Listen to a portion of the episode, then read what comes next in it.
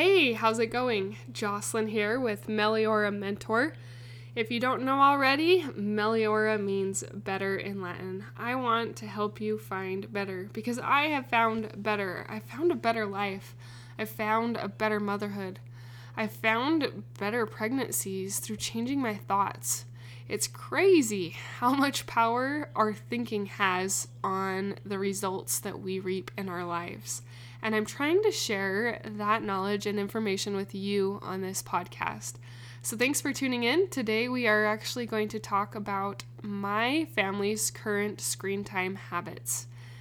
If you haven't already given me a rating and review on iTunes, could you please do that? I'm trying to get 100 reviews on iTunes this year to help the, this podcast to be found by other mothers, other mothers who want to find better, who want to find a better life through changing their thoughts. It is doable because I've done it and I'm here to help you through. So if you would give me a rating and review, I would really appreciate it. On to our episode. Hi, I'm Jocelyn, the host of the Meliora Mentor podcast. Meliora means better in Latin.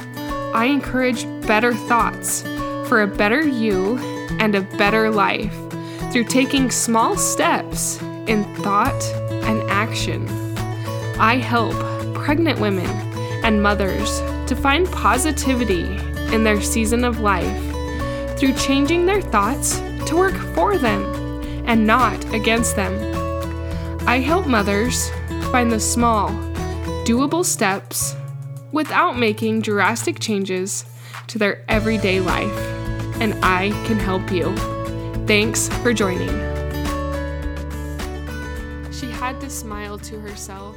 She was so grateful for the little children around her, for her children, for how well they were playing together as they had made a blanket track.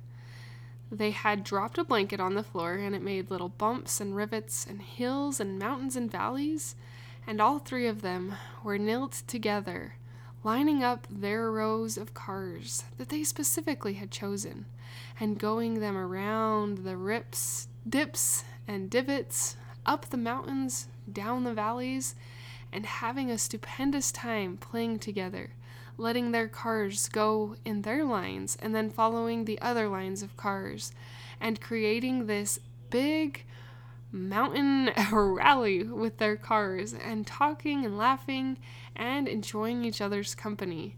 It just made her heart so happy to see them playing so good. Have you ever had those picture perfect moments where your kids are playing so well together and you just have to sit back and love it and smile to yourself about how blissful this special moment is?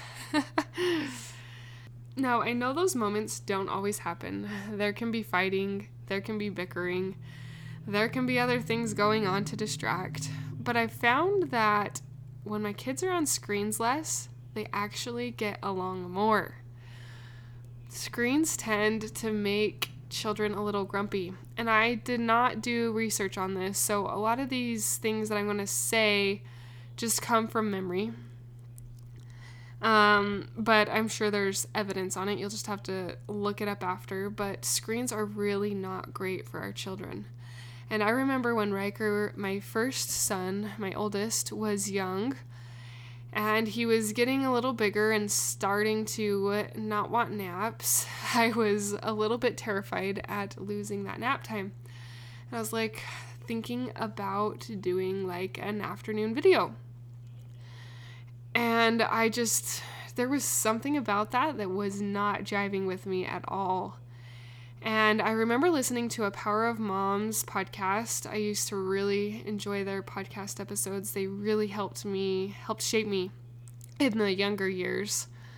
Well, I'm still in the younger years. He's only 8, but but younger than that when I had only like one or two kids. So, anyways, this episode was, if I remember right, it was with Amy McCready, and she was talking kind of about positive discipline. Um, but I was also applying it for some reason in my mind to the area of screen time. And it was something to the effect of begin with the end in mind. So, if in the end you don't want to be watching TV in the middle of the day, then you need to start that way. And, or at least that was the thought that had come to my mind. So I was like, okay, we are just, we are just going to do this. I did not grow up watching TV during the day. I went to school during the day and I just even on the weekends we didn't really watch TV during the day. It was more like a night thing that we did TV.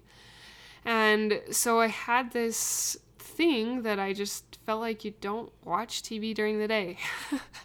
or that's kind of a mental thing that I had and so I was like I'm just going to keep it that way. We don't we don't watch TV during the day. So time has gone on and my kids have gotten a lot bigger and they know more about TV and the different TV shows that there are, but I have stuck to that habit and I'm very glad that I have. TV and screen time at our house is a privilege. They have to do all of their chores and all of their school before they watch any TV. I do not do long movies during the week. We only do long movies on the weekend. Um, so, weeknights, if they get all of their stuff done after dinner, if the house is cleaned up, and like I said, the chores that they're supposed to do, and the schoolwork that they were supposed to have done, if it is all done, we will do a 30 minute show in the evening. And that's about it. I am pretty, probably you would say I'm pretty strict on screen time, but it is very important to me to fill my children's minds and thoughts with good things. And I notice that when they watch screen more, they are irritable a lot easier. They cry a lot easier. They get upset and they fight a lot easier. And it is actually easier to not have them watch screen time than to have them watch screen time.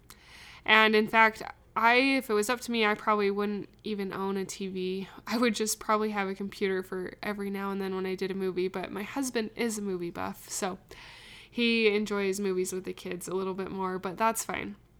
It's not. It's not a bad thing. Um, but yeah, that is our habits with screen time right now. They don't have any devices. I do not do gaming in my home. There's no Nintendos, no um, no handheld devices, no phones, no watches or gizmos or whatever they're called. We just do the 30 minutes in the evening if they have all their stuff done. If their stuff is not done, then it's no show. And I read books to them instead. And then on the weekends, we'll usually watch a couple of family movies, one on Friday and one on Saturday if we don't have plans. If we do have plans, we don't watch the movies. But that is where where we are at and it feels in this season like a good spot to be.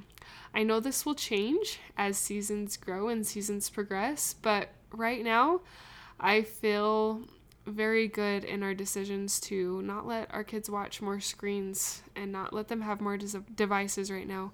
And I feel like it does create those opportunities, like I mentioned at the beginning of this podcast.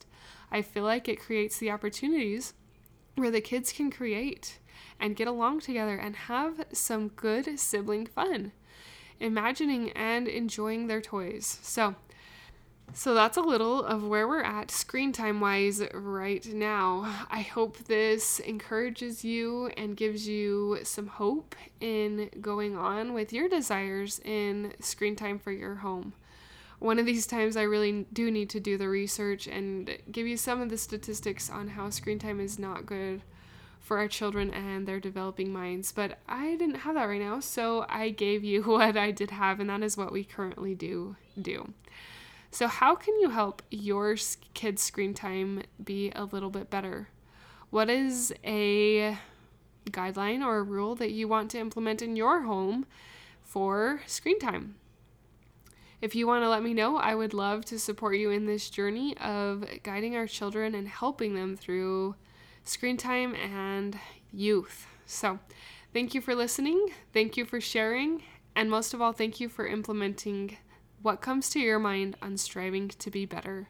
You are an amazing mama, and your children need you. Until next time.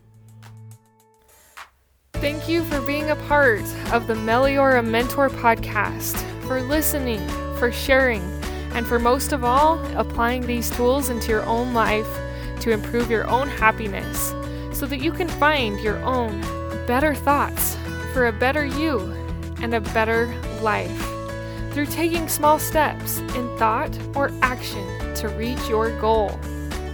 If you are one of those individuals who have an inner desire but are having difficult time making progress in your goals, I can help you find the small, doable steps without drastic changes to your everyday life. Reach out, let's connect, and let's see you move forward. My name is Jocelyn, and I thank you for listening. Until next time.